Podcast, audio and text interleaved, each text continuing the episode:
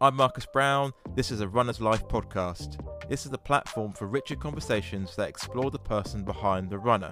I discuss the topics that influence us as runners locally, whilst concurrently connecting us to the wider global community. If you found value in the show, please subscribe and share with your community on social media and leave a rating on Apple Podcasts or the platform selected, as it helps the podcast grow. If you want to support my work directly, you can become a member on Patreon at www.patreon.com/arunnerslife. Thank you for tuning in. Now let's head to the conversation. Hi David, welcome to A Runner's Life podcast. How are you doing? I'm good, thanks Marcus. Hi there, and thanks for having me on. It's great to have you on. Can you just sort of tell us how you got started in running and what's your earliest running memory? I don't need to go back that far. It was 2014 and I had been working from home a lot. I was in my early 30s.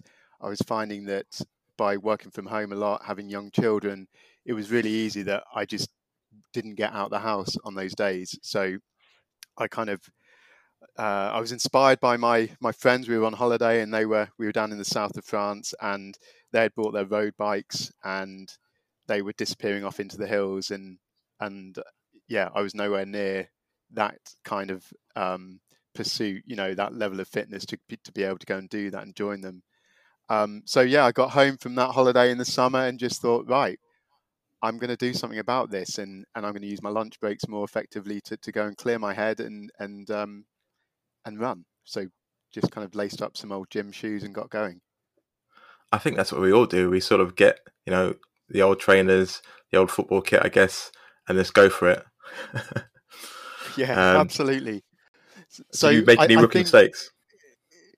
Putting on my gym shoes? No, I mean, we all know the value of having proper footwear for the job, but do you know what? It was, I suppose, things escalated from there because after, you know, doing a mile and a half round the block and coming back and feeling like I needed to vomit from that, I had already invested in a watch. The technology got me early on. I thought, I can measure my progress. So I had a heart rate monitor from the start. I want to see the curve that I'm going to go on. So I was already, you know, a couple of £100 in. So I couldn't just stop after that first venture out the door. And it built from there, Marcus. It kind of built from there, and I kind of found the thrill in just being able to push the distance further and create bigger and bigger loops from home. So what was the kind of motivation to start? I know you spoke about being away and then sort of seeing your peers being active, and you came back and you sort of laced up, but did you have like a race to go for, or was it just like a personal thing? So I think initially it's purely fitness. It was purely about where I was, the fact that I had young children and I wanted to be in better shape than I was. I'd spent my 20s playing five-a-side football, but those, you know, that was perhaps twice a week initially, and then it kind of thinned out. So it was once in a while, and then other work and the kids would get in the way of that. And so I was just realizing I needed to do something. I didn't use a gym or anything like that. But you found the joy in it, I imagine, because it's still quite hard to start out, isn't it? Yeah. As I say, I was kind of locked in because I wanted, you know, initially I wanted to see what that curve looked like, but, you know, I hadn't really read anything about it. I guess it was the cycle that everyone else goes through. Just it makes you feel better. You get back and you feel more energized. And I was finding I was really productive in the afternoon working. So I think it's the same as everyone, but I think it was that growing thrill of just being able to go further and further, and you know, the joy of being able to do that under your own steam. It's really interesting to hear the start of your journey, because it's kind of opposite to how I started. I was a reluctant runner. I basically got into it through a bet from a friend to do a 10k, and I was swerving him for quite a while before I found a race. I didn't really enjoy the training as much because I was just, you know, it's like when we first start training, you're running from lamppost to lamppost and it's just so hard. And then I did the race and I just felt like such a sense of achievement. And then it kind of kicked on from there. But it seemed like you were kind of... That's the same for me, Marcus, because I think I think as I found that I was growing in that fitness, my friends were encouraging me and kind of set course for running my first race. My first race was a half marathon. It was a Fleet half marathon in March 2015. So it was within 6 months of first lacing up. That's amazing to sort of jump into a half marathon so soon and too early your running journey. I mean, how come you sort of went for that distance rather than like a short distance? To someone coming from the outside, to me, that was a challenge. The challenge was the distance. And growing up, and I grew up in Fleet, so I was well aware of that race. And I mean, obviously there were the kind of the big stage races I was aware of, but I really hadn't paid much attention to the part run movement and things like that. And I really wasn't aware of the running community as I now understand it. And I'm sure we'll talk about that. But so it's really just my own little bubble, just saying, right, that's what I want to aim for. Having kind of built up those distances and realised that I could sustain that, could start sustaining a reasonable pace over a longer distance. So when you crossed the line for your first race, that first half marathon, how did you feel? Amazing. I achieved what I wanted to. It basically, as soon as I'd entered the race, it was about time. And there's so much I could say about the joy of running just for the sake of running and what it does for my my mental health, or just my aptitude to kind of focus on work and to feel energized. But ultimately, the pursuit of running for me from the moment I entered that race was all about time. So when you completed your first half, was it more for time, or was it more for the experience? I think it was about both. I was so ignorant of the whole setup of the race. I was running alongside my mate, the one I'd been on holiday with. So in terms of just finding our place in the pen, he was telling us where we should be based on what we were aiming for. But I trained for specific time, and it was all about executing that race against that goal, and it's been like that ever since. That's quite interesting to hear that sort of drive and that passion from quite early on. Do you think that was something that was always in you before, even looking back at say like the five-a-side part of your life? Yeah, I've always been competitive. I grew up with three brothers, so I don't think I had a choice. So that was, whether that was playing football or cricket in the garden, or really anything, any pursuit has always been competitive at a healthy level. It didn't need to be anything other than the pursuit of trying to better yourself. So with your brothers, do you think you were trying to be your best or the best? Oh, man, I wasn't expecting that. I've set myself up there. Yeah, of course, there's a little bit of that. I'd hate to dig into the psychology of being one of four boys. Do you know what, Marcus? I guess I was finding my niche, and this is something I wanted to pursue. And it's very different from what my brothers do for their own fitness. I think there's definitely something in you, but like you said, there's the family side as well, which is all these things sort of add together, don't they, to make a whole person. Now, you're obviously a club runner as well. Can you sort of tell us a little bit about that? Yeah, so I was running on my own for a long time. I kind of connected with the concept of the Strava community and the whole competitiveness of segments. I found that really entertaining early on. And it wasn't until I'd run my first marathon, which was April 2016 in Manchester. And that was in the spring. And by the autumn, I joined Chalton Runners. And what was your marathon time for your first marathon? My first marathon was 2 hours 48. That's impressive for the first one. And I was again running alongside that same mate that you know, inspired me from the holiday, inspired me growing up because we went to school together. And he was always a fantastic runner at school in cross country. I probably should have said that as well. You know, I loved cross country at school, but just didn't carry it on after leaving leaving secondary school.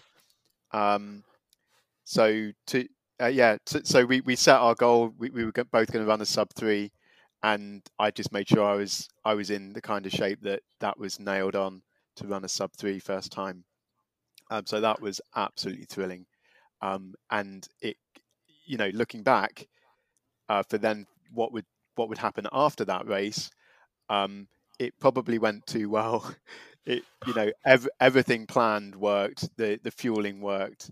Yes, it was a horror fest from miles 22, 23, 24, but, you know, and just had to dig deep, but came through and, you know, it was a positive split, but still I came through, you know, got under. And a great time. Yeah. Yeah. I appreciated that. And I think from early on, I appreciate, hang on, you know, not everyone can do this off, what, you know, a year or so of running, and I just found that consistency straight away, and the diligence of all the things you need to be doing as your body's developing, you know, the stretching and stuff to mitigate injury. So I was really invested in trying to do the right things, and really then that was the springboard for thinking, well, hang on, I've crushed that first aim of sub 3. What am I doing next? And it seems like from what you're saying, even though you've had some great success from early on, that running with other people has been a massive benefit. You talked about running with your friends in the build-up and during the race, and obviously the club running. What's that impact been like for you? Do you think you would have been a different runner without your teammates and those people pushing you? It's a really good question, because I suppose there are two sides to it.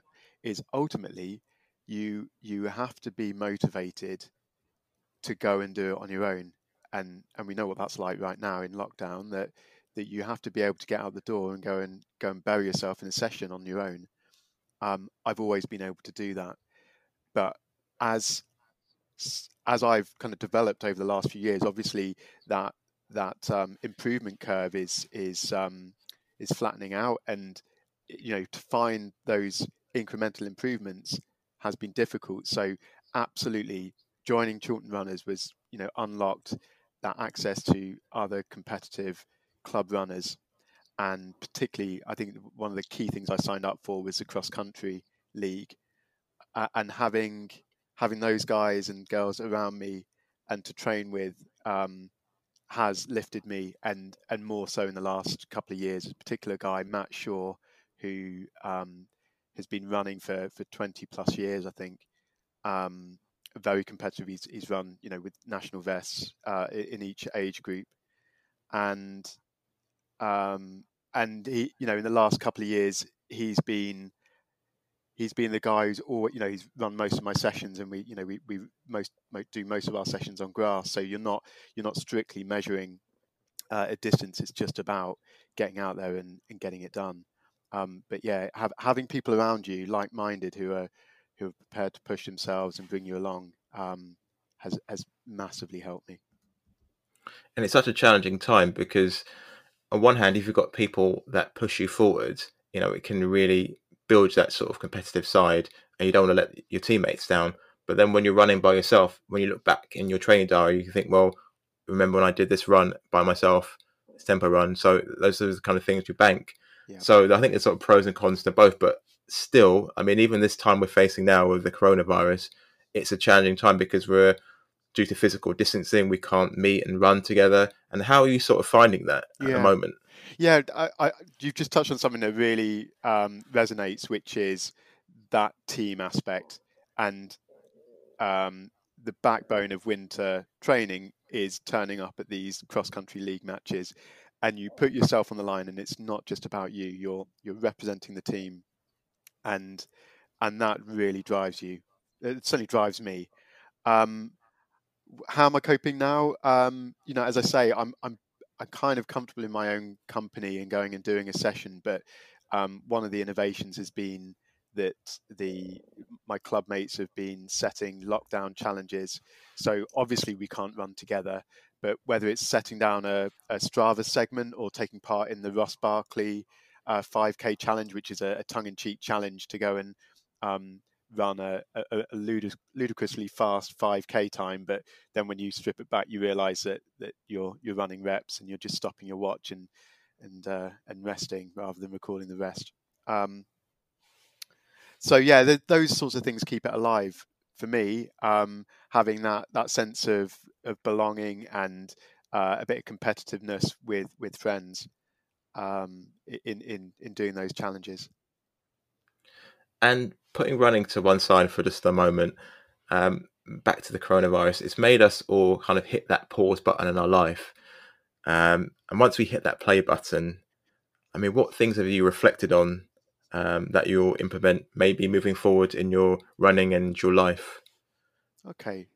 Well, it's been quite interesting, because I suppose one of the first things I've said to you about running has been around time. And you know, the moment you take the races out, that motivation's gone. You've got to find something else to hang on to. But I've kind of found this period really interesting, because it's got me really reflective on not only how lucky I've been, the kind of experiences that have come out of events that we'll be talking about, no doubt, but just on how that's changed my life in terms of, you know, friends I have that I would never have had if I hadn't got into running, what it means to my children, because I started running when my eldest was 4 and my youngest was 2, and I'm a different person to what I would have been if I didn't run, and I wouldn't be the influence on them to get out and be active if it wasn't for what I've done in the last 5 years. And none of that was by design. But it's really, I suppose, the biggest thing out of this lockdown for me is the thrill of being fit enough to take my kids out on the road on their bikes and be able to safely marshal them around the road, something I don't think I'd be comfortable with if I had to do it on a bike, that I am alongside, I can hold onto my daughter's shoulder, I can manhandle the bike if I need to at a T-junction. I know I can keep up with them, and I can teach them things that I wouldn't have been able to do, and that has been really liberating, and it's basically the best thing that's happening right now to me is that thrill of being able to get them out on quieter roads and teaching them how to own the road on the bike. I think it's great that you can go back to that core enjoyment, because at the minute, the challenge is that running, and us as runners, we're goal focused, and not having that race can be quite tough, you know, in terms of trying to keep that focus, keep that motivation when we don't know when it'll be safe to run again, when we don't know whether races will resume this year or next year, but just to sort of keep going. I thought it was quite interesting. We sort of talk about going back to just keeping that enjoyment, back to you know, running your kids, and that's something you touched upon at the beginning of the conversation about why you started running. So it's good to hear you going back to that. I guess one of your whys, and I guess is that one of your whys when you're running marathons? You think about your kids or your family always. Yeah.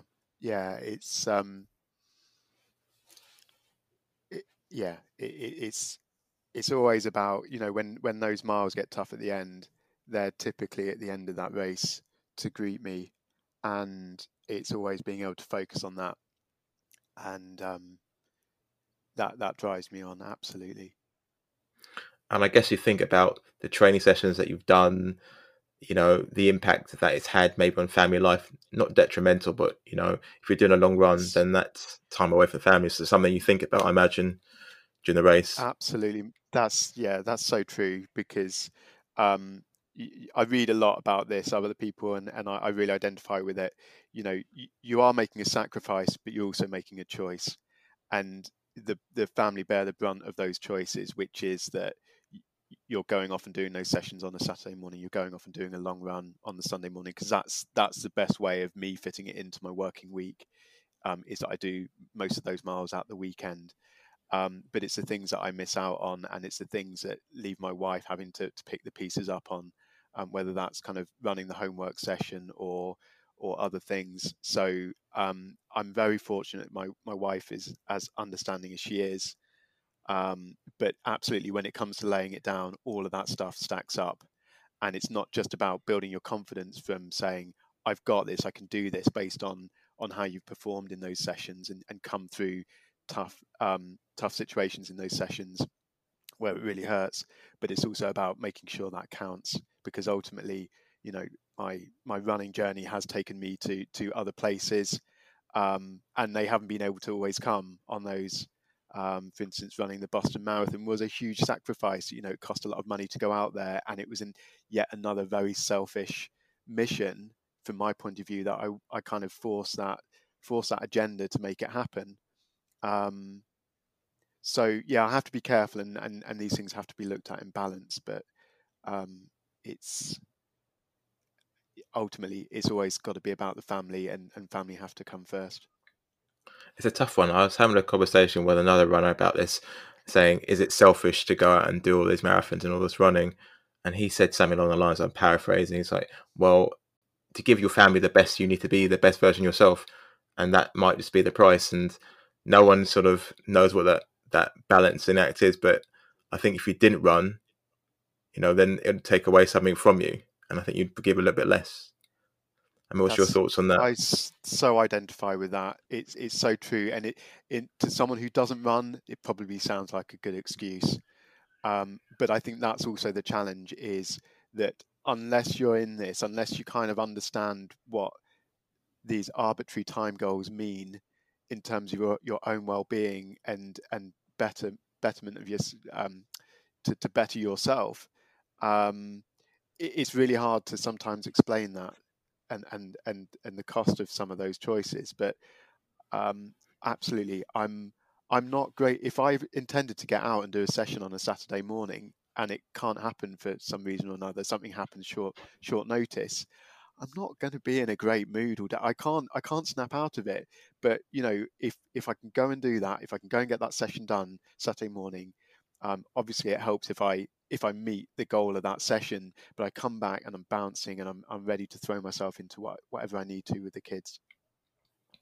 I think we're all trying to find our way, aren't we? So it's definitely not a one-size-fits-all answer. I just wanted to sort of share an experience that I had with you. We talked about the Boston Marathon, and the Boston Marathon 2018 was where I earned my 6-star medal. And as you know, the weather was terrible. And afterwards, I did a short interview with the Abbott's team. And one question that really stuck in the back of my throat was when they asked me, what did I achieve today? And up to that point, I'd been kind of focused on just putting one foot in front of the other and get to the end. And I was like, get to the hotel, get dry. And when I got asked that question, it basically threw me, because it took me back to my first marathon, my first running experience, the challenges I experienced up to that point to get to the 6-star in Boston. And it was quite an emotional time. And every time I see that video, even now, it kind of really triggers something, because it takes me back to that point of my life. It's not something that you always think about, but you just think about the challenges that you've overcome and you've experienced. Now, not so much in the same context, because your incident, which we're going to talk about, was viewed by a lot more people. When you look back at your 2017 London finish, which was seen by a huge global audience, and you see the footage of yourself with Matt and Keith as you sort of make your way to the finish line, when you look back at that video, what do you sort of think at this sort of current time? There's so much in that, because I lived through it. You know, images became, you know, those images were circulated and well viewed. But I had a different viewpoint from that. So the other thing about that, Marcus, is that those events, it happened. I lived with them for 24 hours. It wasn't really until the very early hours of the following morning, when I had to go and face the press for this, that my wife turned to me and said, "You better actually watch this. You better at least know what this looked like on TV." So it's probably worth you you're kind of having that in mind, because I can't really separate out my own experience to what that looks like. What it looks like to me when I look at it is kind of reckless. What the hell is that guy doing to himself that he's got himself into that mess? But I don't need to explain that to myself, because I know where I was, and I know what was going through my mind. And there was actually a lot of ignorance in there, because I had no idea that was going to be captured on camera, let alone, you know, go around the world, those images. So, you know, I was just in a really desperate state, and, you know, what it looks like to me and what I've learned to understand is just that it encapsulates the spirit of one guy who doesn't know another guy stopping and helping him. And, you know, it's amazing. It's utterly amazing what Matt Rees did that day, because, you know, you can argue the toss, oh, well, he wasn't necessarily on for personal best, but you don't need to be on a personal best to be hurting at that point in the race and just want to get home. The amount of people who, you know, were really encouraging, gave us a shout as they went past, you know, that's decent. That's a decent thing to do too, because, you know, you're showing your support. You're there in that moment, burying yourself to get to that finish line. The fact that Matt could stop and pick me up off the floor and have the strength to do that is, you know, I think that's what really captured the imagination, that one guy will stop and help another in that occasion. So I think when you look at it in the context of where we are now, you know, I think I feel so lucky to have been caught in a moment that people could connect with and could be represented as just a show of courage and decent kindness to a fellow person.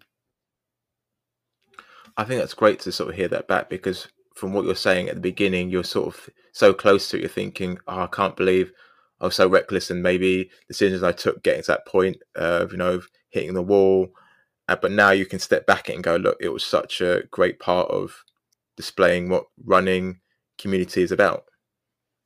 Yeah, I mean, it didn't take me long actually to appreciate that, Marcus, but it was the fact that the crazy thing is, as I came around that bend, I was in such a dark place. It's like all the things we've just been talking about, the fact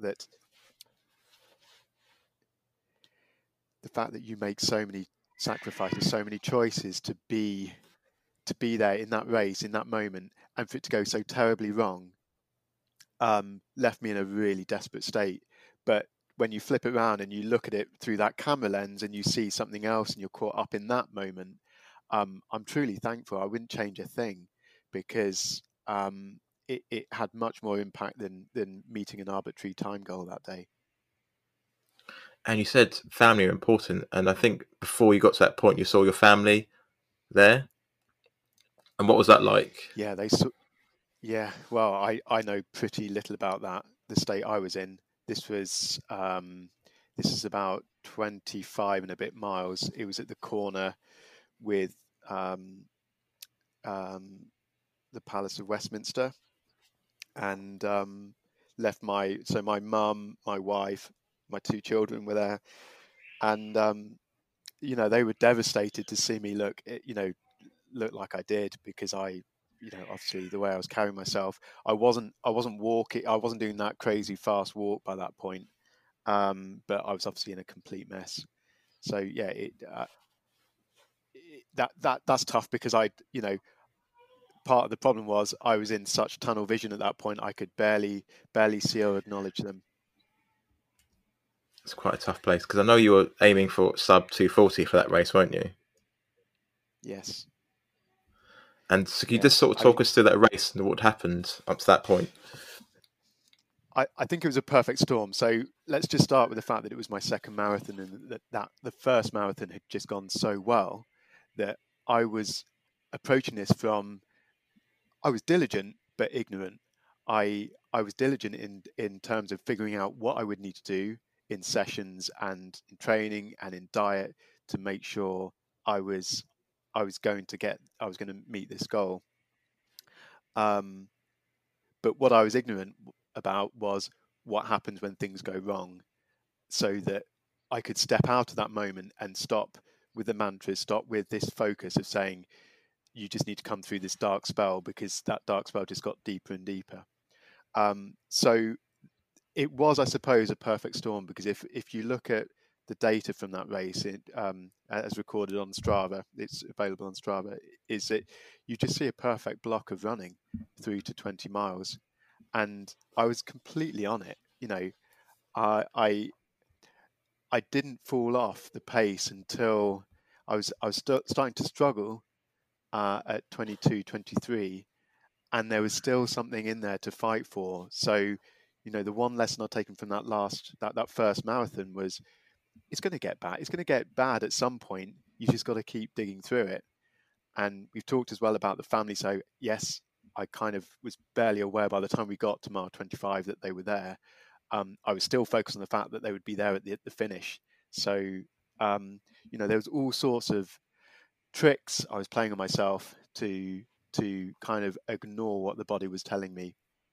And because I was still aware of the time I was working towards, I was still well on track for a sub 2:45, which you know, anyone who wants to get in the championship start of the race knows that that's a key milestone to hit.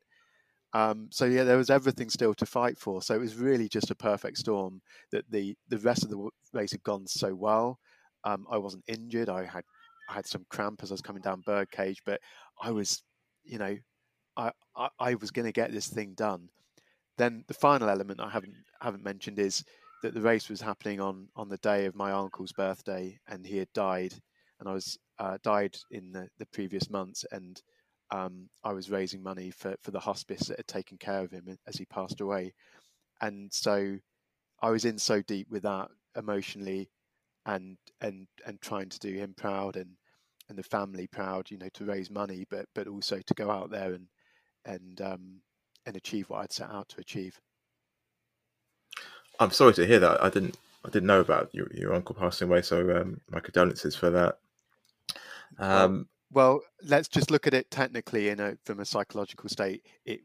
I didn't know it, but I had created this massive hook to go and bury myself, and that's essentially what happened. It was a fundamental part of what you see in those images.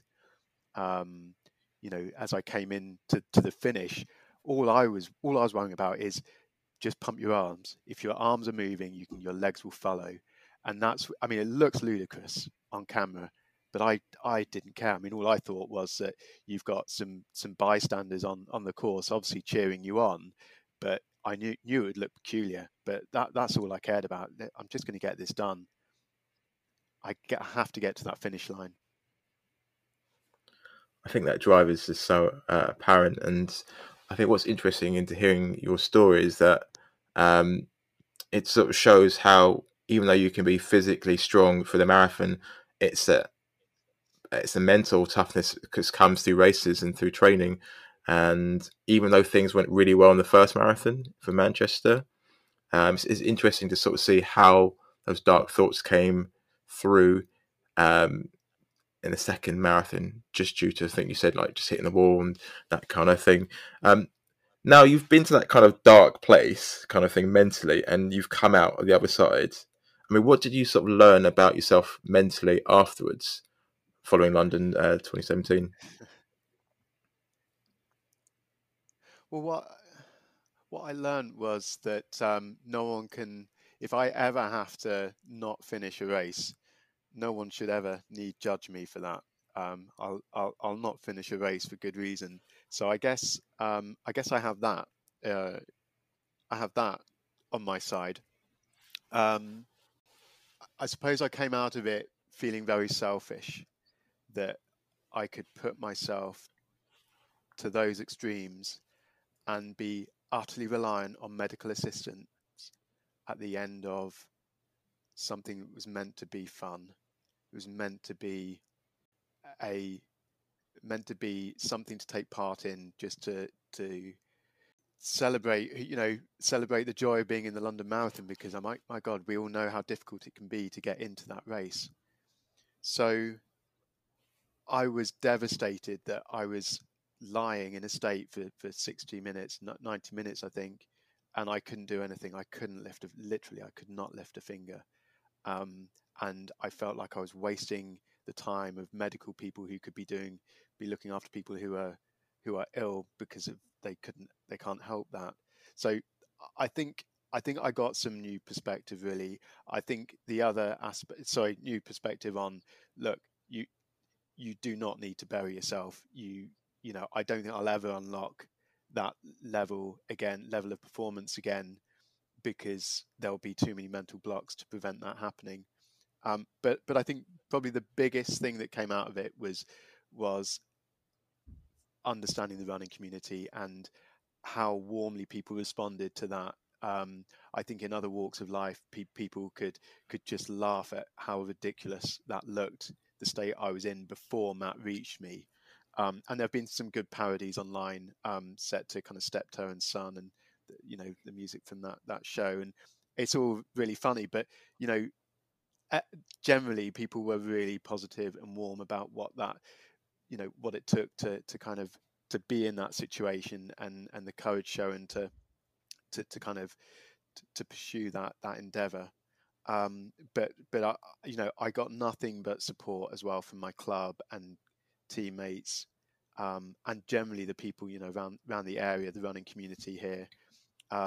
So I've really always appreciated that, and the people who, you know, who've connected via Instagram and other social media platforms, which again, I didn't have those accounts before this happened. I thought maybe I should have some sense of social media presence, so that I can share the things that I'm getting up to, off the back of that occasion.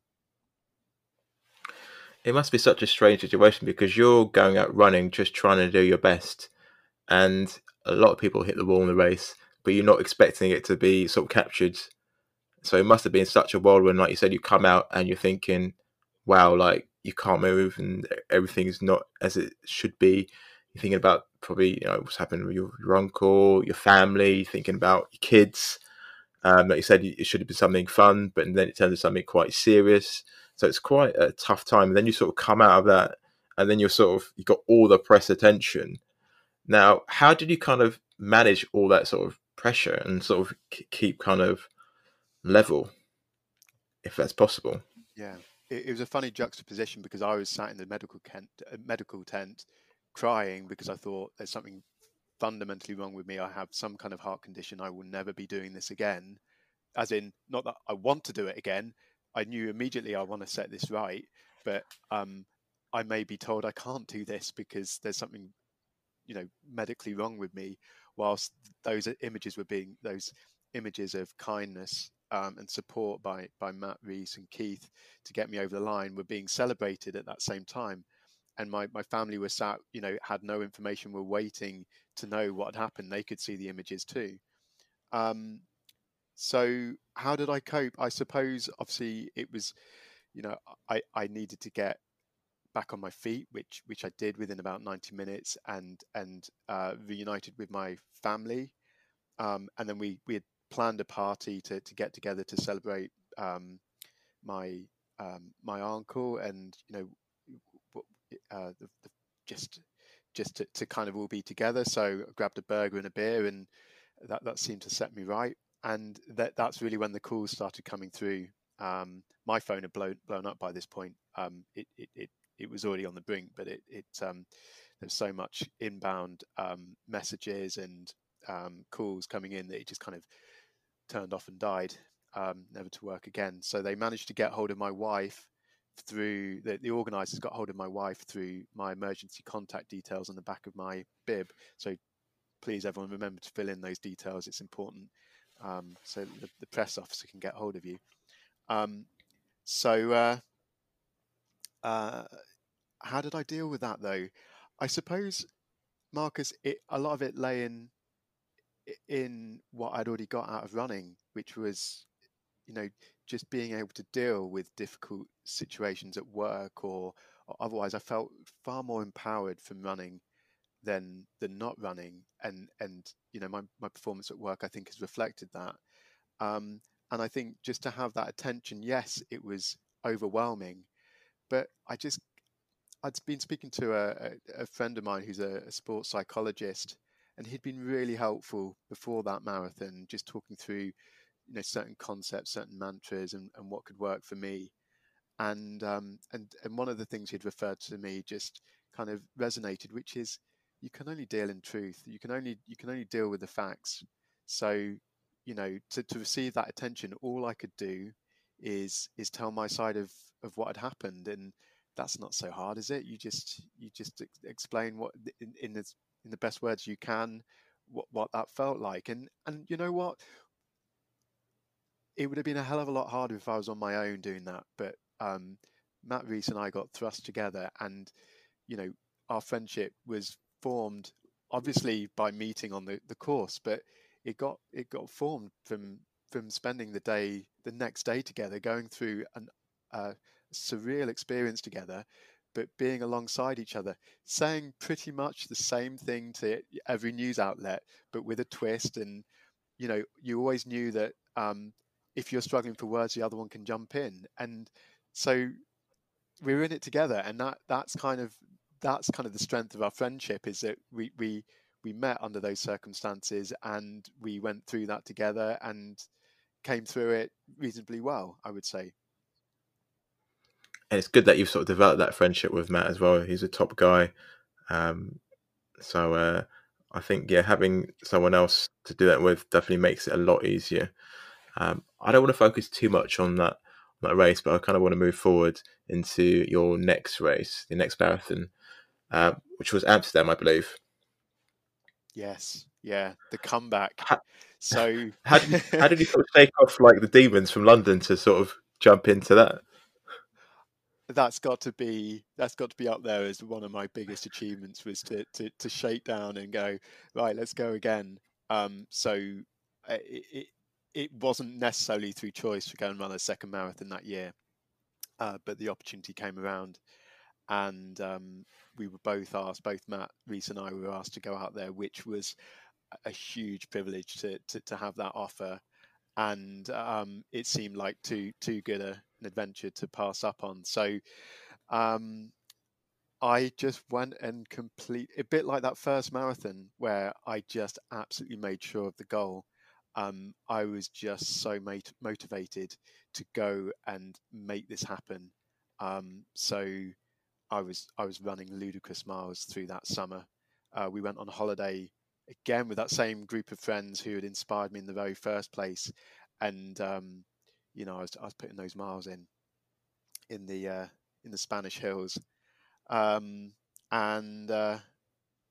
it really stands out for me that I think my first 100-mile week was in the blazing heat of the Spanish sun in the summer. It was probably pretty stupid, but you know, it's kind of the backbone of my determination to make sure I could stand up strong in Amsterdam.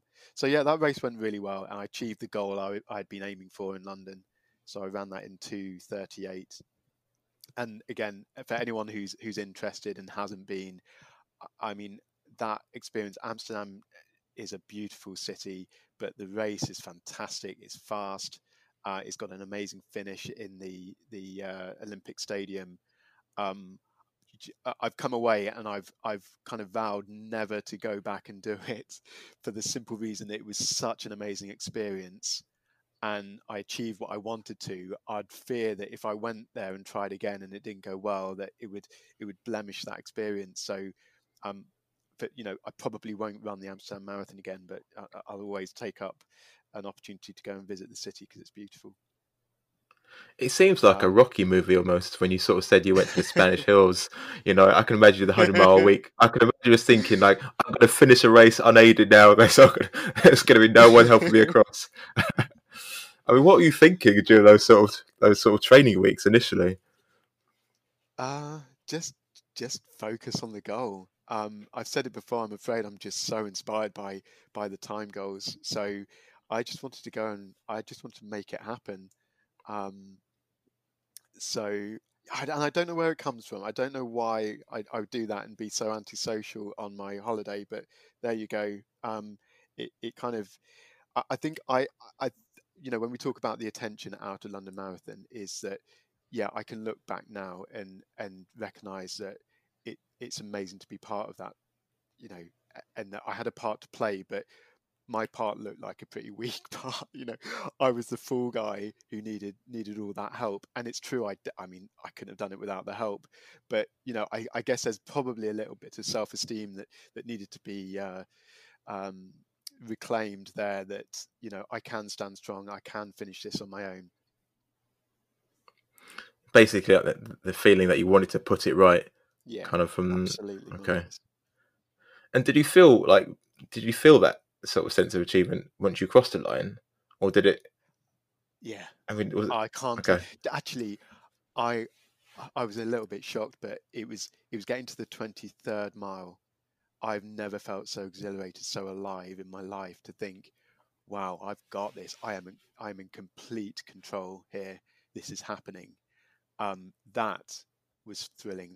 That was the best couple of miles of my life, I think, was running the 23rd, 24th mile, you know, coming past that point that I was falling away in London, completely on top of where I was. I was in pain. I was wearing the shoes I was wearing were too light. They weren't giving me enough cushioning. So I'd absolutely hammered my Achilles, but I knew I had it. And I saw my mum and dad. My mum and dad had flown out as well, which was amazing to have their support.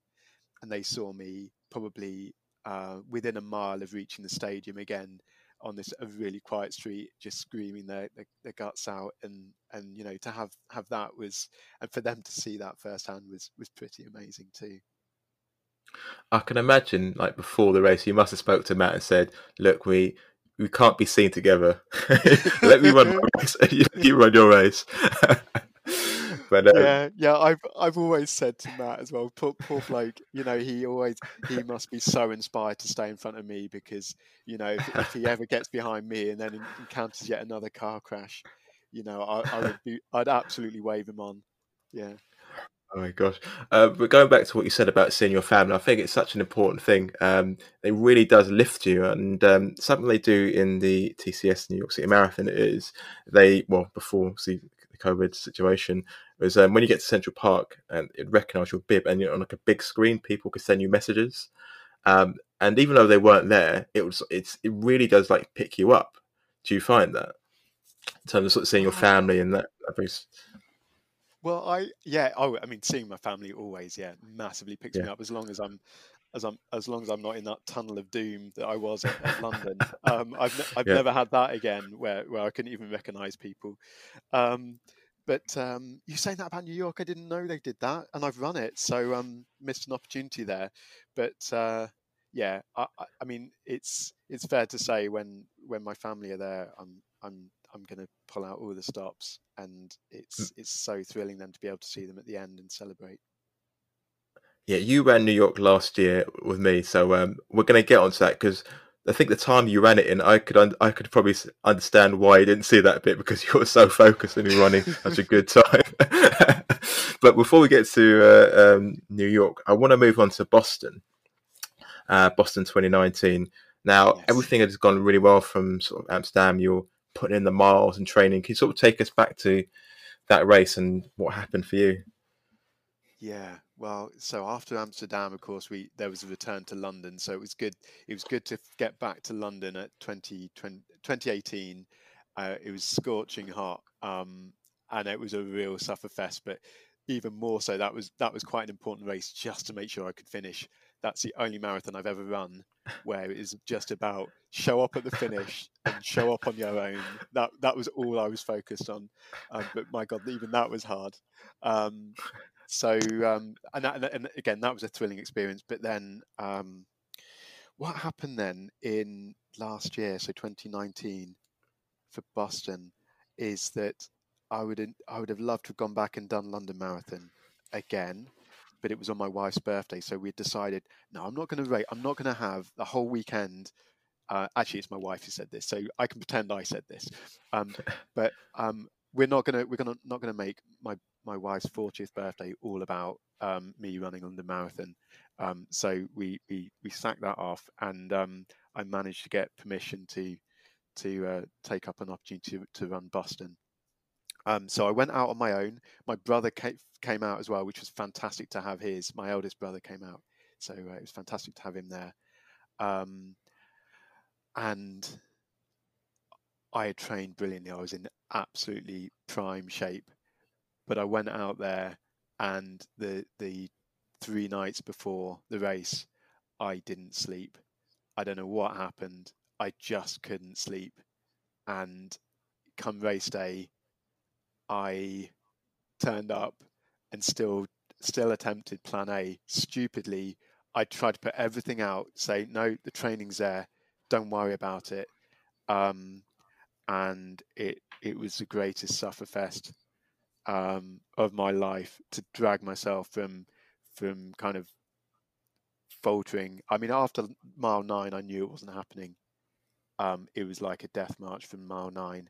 I thought, let's just try and get to halfway, try and inject a little bit. I think it's mile 16 that has a bit of a downhill. Right, let's try and get the legs turning over, and then we'll hit those Newton Hills. And my God, it was an amazing experience, but a horrific experience. I don't know if that can make any sense. Probably to you, Marcus, because you've done it. It was, the whole event of Boston is like nothing else. The whole city is alive and supportive of the runners. I guess probably because to enter it is an achievement in itself. It's all based on hitting your age grade qualifying time. So if you're in the city and you're blatantly seen as a runner because you're always in running clothes and stuff, the locals are really supportive and congratulating you before you've even run it, which is quite different from the experience in London, I suppose. So I'm going off on tangents here, Marcus. Ultimately, the race became one of survival, and let's just get this done. I'm not leaving this city. I haven't spent all this money to leave without finishing the race. So somehow I got myself there. But it was I ran through halfway in 77 and a half minutes. Ended up running 2:52. So the blur on the second half was the blur of people passing me. It was just, I don't know how many places I lost in that second half. It was a demoralizing experience. So what was that like mentally when you got to mile 9? Did you think, I just can't give any more, or what was the sort of thought process? I think it was all with my breathing, my heart rate, my ears. I had kind of had I can't think the right expression, the medical expression for this, but basically I couldn't hear anything. I was completely locked in inside my head. My ears weren't functioning. Help me out, Marcus. Do you know what you're I sort mean? Of in the zone, sort of thing. Yeah, you're just kind of locked in. No, air bubbles. Physically there were. Oh, physically. Okay. I've the pressure. Sorry, the pressure in my ears meant that all I could hear was my internal breathing. I couldn't hear the sounds around me. There's something was not right that day yet, and I hadn't slept.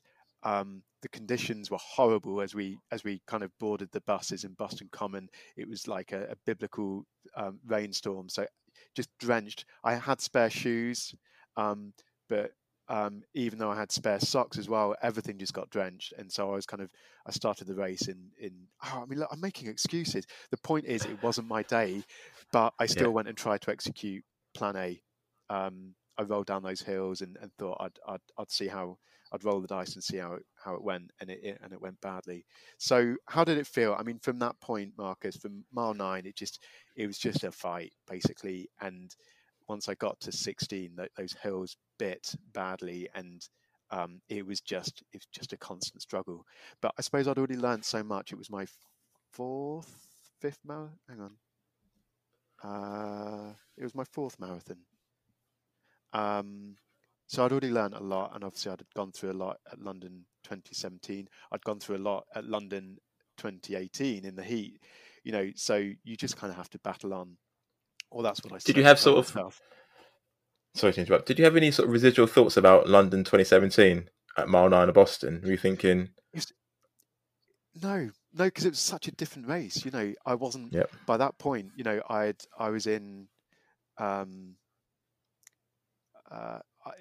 just wasn't going to be able to run effectively for the last 15 miles. You know, it was just a gradual slowdown from the halfway point. So yeah, it totally different.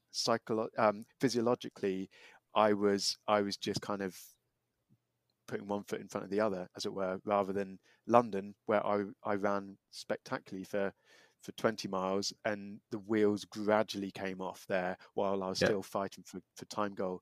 So what I was fighting for in Boston, I was still, what really drove me was I really want to run a sub 3 still. I've got to make that happen. That's got me. This will sound really silly, but I didn't have my family with me, but the race is run from west to east. So you're running towards the coast, and I kind of just focused on, I am running towards my family. And I know that sounds really corny, but I was obviously missing them. They didn't come with me because obviously that would have been really expensive. My brother was there for support, but and I can't say how thankful I was that he was there to see me at halfway and then help me, you know, be there at the very end. But still in my mind is my young family and, you know, just heading for home basically, and that got me through. I really like that, to be honest. It's so interesting to sort of hear how runners think during races. I think it's really powerful, so thank you for sort of sharing that, because I think family is such an important thing, and I think sometimes people can overcomplicate it in terms of what you're thinking about. But like you said, sometimes it could be as simple as like putting one foot in front of the other, or it could be like, I'm getting one step closer to my family. Do you know what I mean? Those sort of things that help keep you locked in the moment. Yes. Look, and the other thing about that Boston weekend, in a way, I wouldn't change it. We had an amazing time. My brother coming out, he's a sports broadcaster, and he, you know, we all love our sport, but in the family. But I wouldn't have gone and done all the things if Steve hadn't come out with me. But equally, I wouldn't change it because we had a great experience. It was a really good time. Spending time with him, we went to the ice hockey, the baseball. You know, we covered bases I wouldn't have done if I'd gone on my own. I would have just been relaxing, but I maybe still wouldn't have slept, and I wouldn't have had the thrill of doing some of those other things as well. So not all was lost, and I came away with that amazing medal, and I still got a sub 3 marathon, which, you know, is an amazing achievement. So I think I wrote at the time that, despite everything I'd gone through, you know, the experience at London, you know, hitting that time goal in Amsterdam, going sub 2:40, the Boston race immediately after, I was heartbroken, but I felt it was like one of my proudest achievements in running was just to dig in and make it happen and get there. So, you know, these experiences are sent to test you, and it's how you react, I suppose, from them. I think, yeah, those are the sort of experiences that you can share with your kids as well. When they're asking you, Dad, like, how do you get through this sort of situation? You can be like, look, put the work in, but, you know, things aren't always guaranteed. Some things aren't always in your control, but you just focus on what you can control. So I guess that's good, especially with you and your kids as well. Yeah, there's a great saying. I think it's John Brown said this, and someone else may have said it, but the marathon owes you nothing. I like that. You can do all the training, you can do the work, you can figure out what that training tells you in terms of what your goals are, but at the end of the day, when you line up, you have no idea how the day's going to play out, and it certainly doesn't owe you anything just because you've done the training. And that always sticks with me, because it's, and I think that's also what fascinates me about the marathon, is it can go any which way, and you just have to be able to roll with it. Some are going to feel easier than others, and some are going to be desperately disappointing. And you've got to be able to embrace the journey. You know, if you can't enjoy the training block, and, you know, bear in mind that is 3 months plus of training, and obviously it's not just about 3 months; it's about, you know, that overall continuity of many years of running that allows you to show up and do your best on the day. But you have to be able to suck it up when it doesn't go to plan and just say, well, I got so much out of that training block anyway, and I enjoyed the thrill and enjoyed the adventure. I know what you mean. I think some people probably do struggle with it because they sort of feel they're training, so they go into it like, I deserve to get this time. But like you said, like if you go into it with that sort of fixed mindset, when you get tested, it's easier to break. And I think that's almost like the fun thing. I think once you get into it more, that's what you enjoy more, because you know it's going to be difficult. You don't know when it's going to come, but you know at some point you're going to be tested, and you're going to have to sort of get through it. And you might not have the flashy answer. It might be just putting one foot in front of the other. But I think that's the great thing about running, and I think sometimes that's what gets lost really, and why we do it. Absolutely. We've spoken about obviously London 2017, and then Boston, what happened there, and then you went on to run New York the same year. Can you sort of tell us about what sort of changes that you made following Boston, leading into the training for New York? I think how I approached New York was that I had learned from Boston, and I also learned that, you know, again, the New York experience was going to be a shared adventure with my wife, so just the two of us would get away, and we managed to get out, or plan it that we went out earlier than I went to Boston. I was worried about that whole jet lag issue that I'd suffered with for Boston, and I think what I took into that obviously was, I'm going to do the training. But I'm going to enjoy this experience. I'm not going to be so focused on one objective around time. I also knew that New York is a far tougher course than anything else. I think I deluded myself into thinking that Boston, because it's downhill, it's net downhill, that you know that's going to pay dividends, and it doesn't. It's so testing, but you know. I think I had a newfound respect for hilly courses when I approached New York. I was in really good shape, and maybe, you know what, maybe I'd held back a little bit and I hadn't buried myself in all the extra miles. So, you know, I think I've just made sure I built in loads of rest. I was not sacrificing sleep for getting in another recovery run.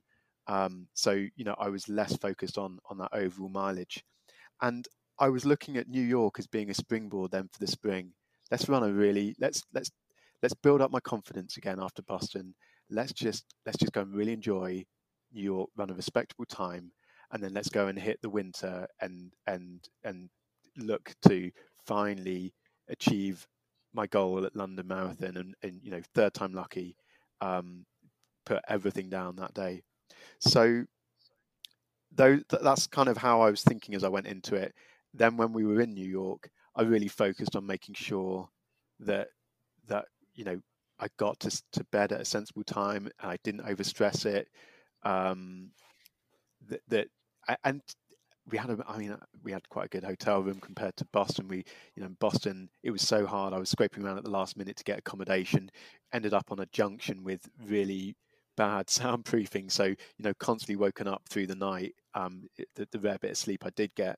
Whereas New York, you know, it was a much better environment to get that rest and focus on being ready for the race. So still did all the sightseeing and everything like that.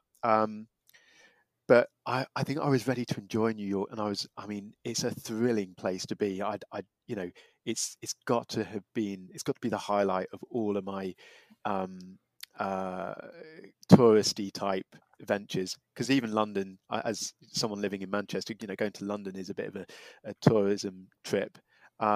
So you know, out of everything, it's just such an amazing place to be, and to have that privilege to run on the streets, the five boroughs of New York, is incredible. And it was my day. You know, it's a bit like that day in Amsterdam. You know, it just, things clicked, and I felt great.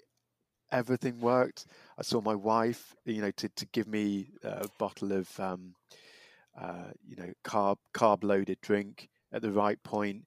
you know, as much as I know it slows me down to kind of get as much of that down, I knew how important it was at mile 19 to really take on as much as I could. And I nailed it. I just nailed it. And the hills didn't affect me, which just goes to show when it's your day. And, you know, you kind of overcome these things and, you know, just breaking the race down. I mean, I could go on and on really. I could probably prepare some more notes around how New York played out mile by mile, but I'm sure you and others will identify with it. When it's just going your way, you just embrace it and go for it. And what better place to do it? It's just an amazing event in an amazing city. And I never expected I'd be, you know, I would run a PB on the toughest course of the majors. Yeah, I was going to say that, mate, because you ran 2:37.29, which basically average minute per mile is like 6:01, which is outrageously quick. I think then you finished like 148 out of like 53,000 plus people. So, and like you say, New York isn't an easy course, because like the first mile you go up, then the second mile you go down, and it's just sort of undulating throughout. And even, you know, the last 10K, even before that, it's still kind of quite challenging because you've sort of done the hill. So I think to run that time there is just incredible. I use, technically, I use a heart rate monitor on my chest every time I lace up and get out the door. So I have a lot of data to rely on to figure some of this stuff out. So not knowing what I was facing with New York, and a big lesson from Boston was if other things, if there were going to be other factors that affect how my body responds on the day, I can rely on heart rate. So my watch basically was set to heart rate. I had, so I knew where I needed to be approximately. And the moment that dial was going up, I would accept that I have to dial it down. However I'm feeling, I would put as much trust in that reading as much as how I feel. And I only expected to use it for the first half, but I ended up using it pretty much all the way through the race. All right, for those people that probably don't understand or follow what you mean, can you just explain what running by heart rate is and how you manage that through the marathon? Okay, so through doing certain sessions at certain speeds and monitoring how your heart rate reads over, bear in mind that was my fifth or sixth marathon, I'm really losing track, sorry. I'd kind of built up enough to understand how I respond on the day. So you operate in certain heart rate zones. So for your recovery runs, there is a certain threshold of heart rate you should operate in. For your easy or steady running, there's the next zone. Then when you're running kind of around marathon pace, your tempo pace, that's the next threshold. And then you're into what's known as lactate threshold, and then you're getting into anaerobic beyond then there. So you can, and you know, you're basically figuring out how can I run for 26.2 miles? What's the average heart rate I need to be running of my maximum heart rate? I'm sorry if I haven't explained that very well, Marcus. You might want to top that explanation up. No, that's interesting to explain. I think that's fine. I think, yeah, I'm sort of saying I have a heart rate target that I run in, say for my training, for sure, for easy runs and things like that. So you kind of know you're not overexerting yourself. And then like you're saying, if you work within a certain range, then you know you're not pushing too hard where you're going to blow up, especially if the race is, which is basically what you're saying. So you've basically, you know where that sweet spot is where you run it optimally, yeah, but not too slow, but not too fast. Yeah, I wish I didn't. Yeah, I wish I didn't have to do it. I wish I didn't have to do it, but it was a safety net for me that I think with my inexperience of only running for 5 years, I kind of rely on some of these technological advances that, you know, I don't always trust myself on feel, so for at least for New York after Boston, it was really important. I kind of use that. But what was interesting actually is then towards the end of the race, I never expected to use it in this way, But as I was starting to, as that heart rate needle was going down, I was realizing, no, you can give more, so I was actually using it. It was starting to dip. It was going lower than I needed it to. So it encouraged me to go, no, put yourself on the line. And I think that was a really interesting outcome in real time from the race that helped me.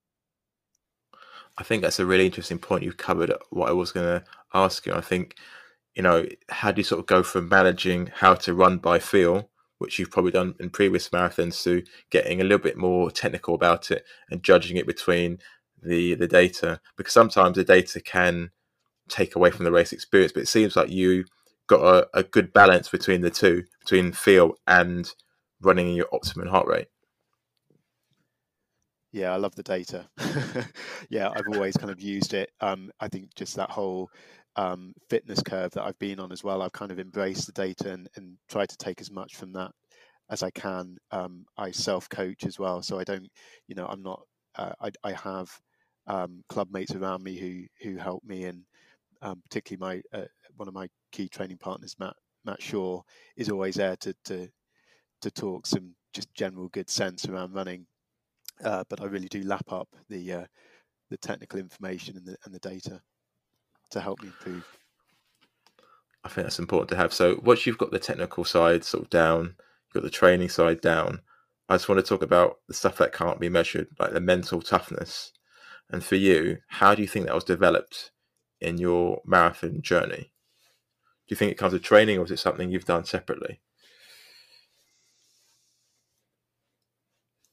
I really don't know the answer to that.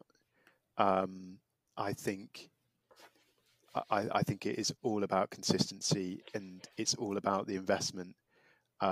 So I'm driven by that arbitrary time goal, and I know from the outside it's just ridiculous. Why does it matter if I go and run another marathon and that I would want to run it in 2:36 or better? What does that matter? I've already had amazing experiences, but for whatever reason, that's what drives me on.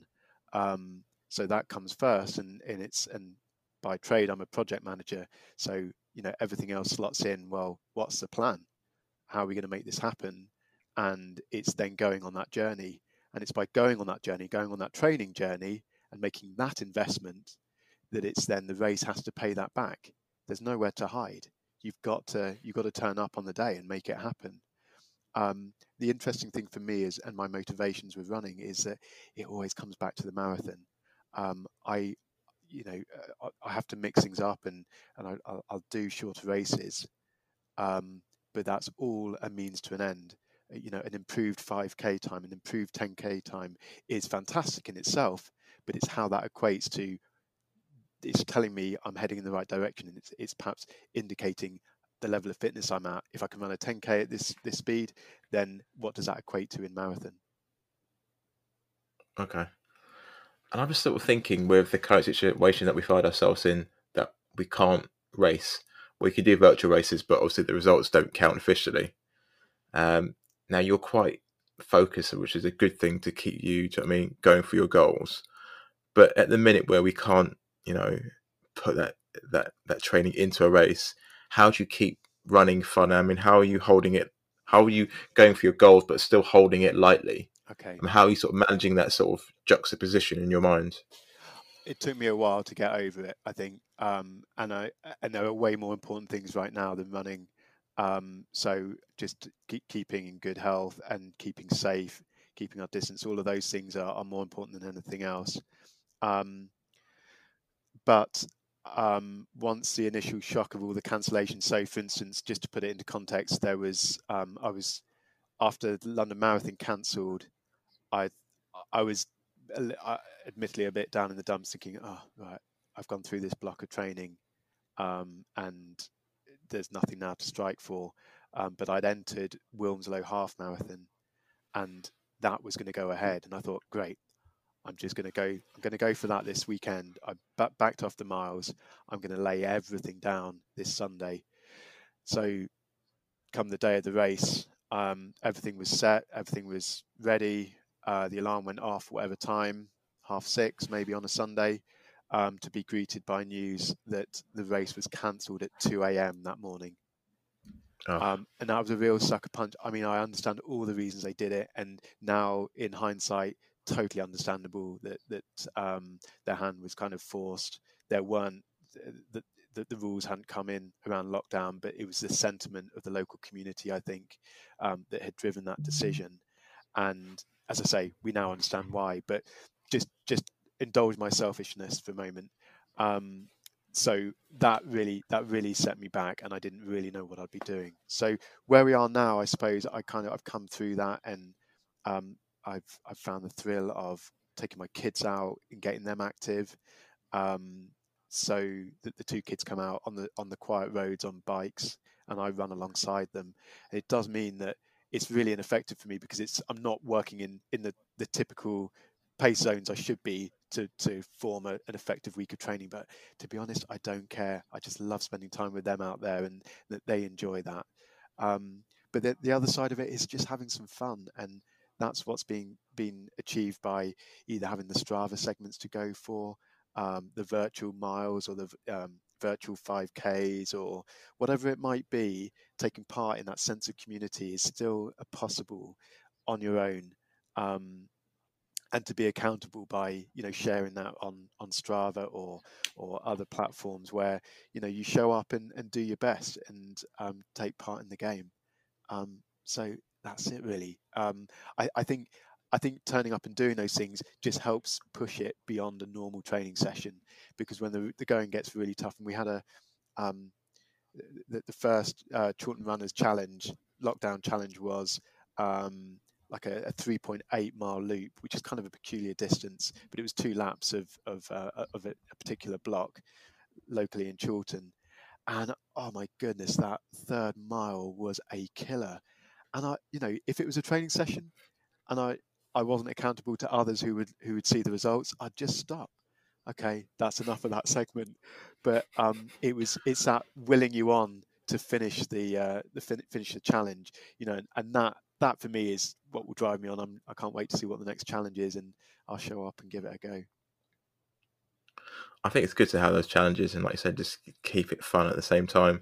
But absolutely, in a weird way, when I think about what's happened as a runner, you sort of start off thinking, put all this training in, so you're gutted by not racing. And in my last interview, we spoke to the event director of London Marathon Events, and I went into it as a runner thinking, give me some answers and tell me what's going to happen. But then when you hear the answers back, it's just bigger than running. This is about society. It's bigger than sport. You kind of sit back and think, I can't be just harping on about my medal, because it doesn't really matter. It really doesn't matter, does it, right now? And I'm sorry if again, my answer sounded self-indulgent, but we're surrounded by news about what we're facing, and we've all got to cope with it and adjust in our own ways. And the sacrifices being made by key workers is astonishing. I'm in a bubble. I totally recognise that.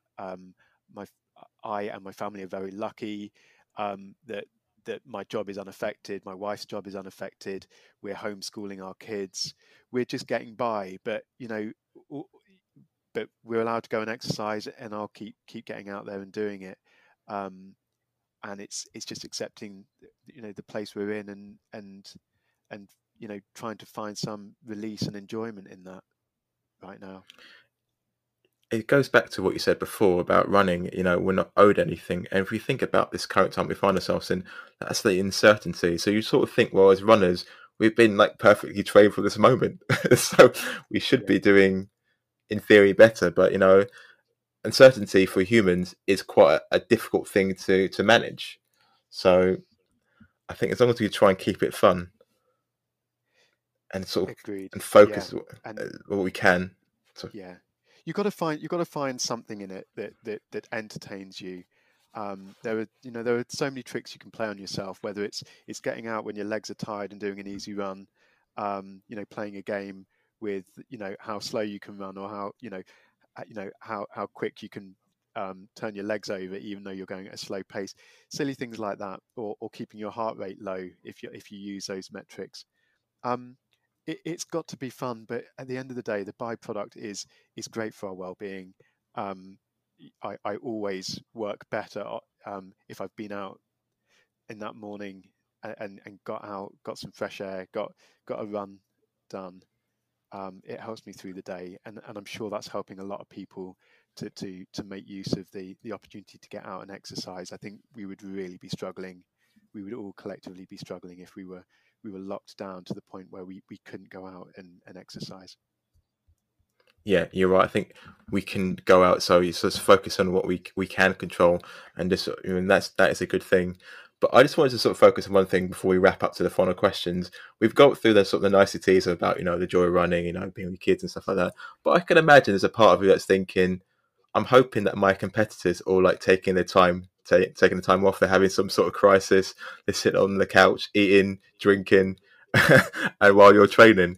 Is there a part of you that's thinking, I'm hoping that's happening, so when the races do resume, that you will, you know, you step up and get the jump on them? Genuinely not, because I'm in the camp of having completely backed off, and I'm drinking more beer and eating more cake, certainly eating more chocolate. We'll come out of this how we come out of it. To be honest, I haven't given that a second thought.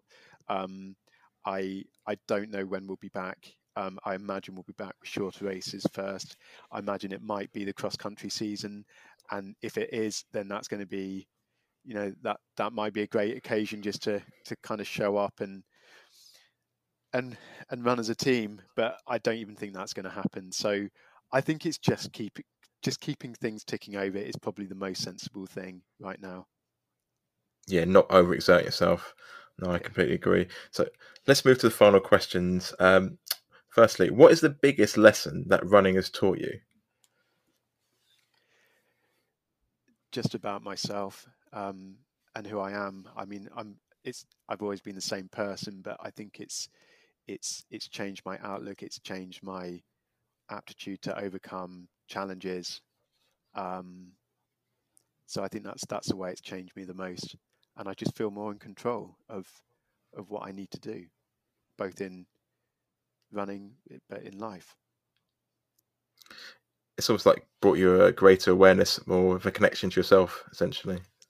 Yeah, and also the positivity of the community, completely unaware of what a supportive bunch runners can be to one another. So I've kind of learned to embrace that as well. I'm not particularly outgoing on social media and so on, but you know, it's something I'm working on to kind of connect in those ways and follow other people's journeys. What is one non-negotiable behaviour that you do daily? I would probably say run when you don't want to.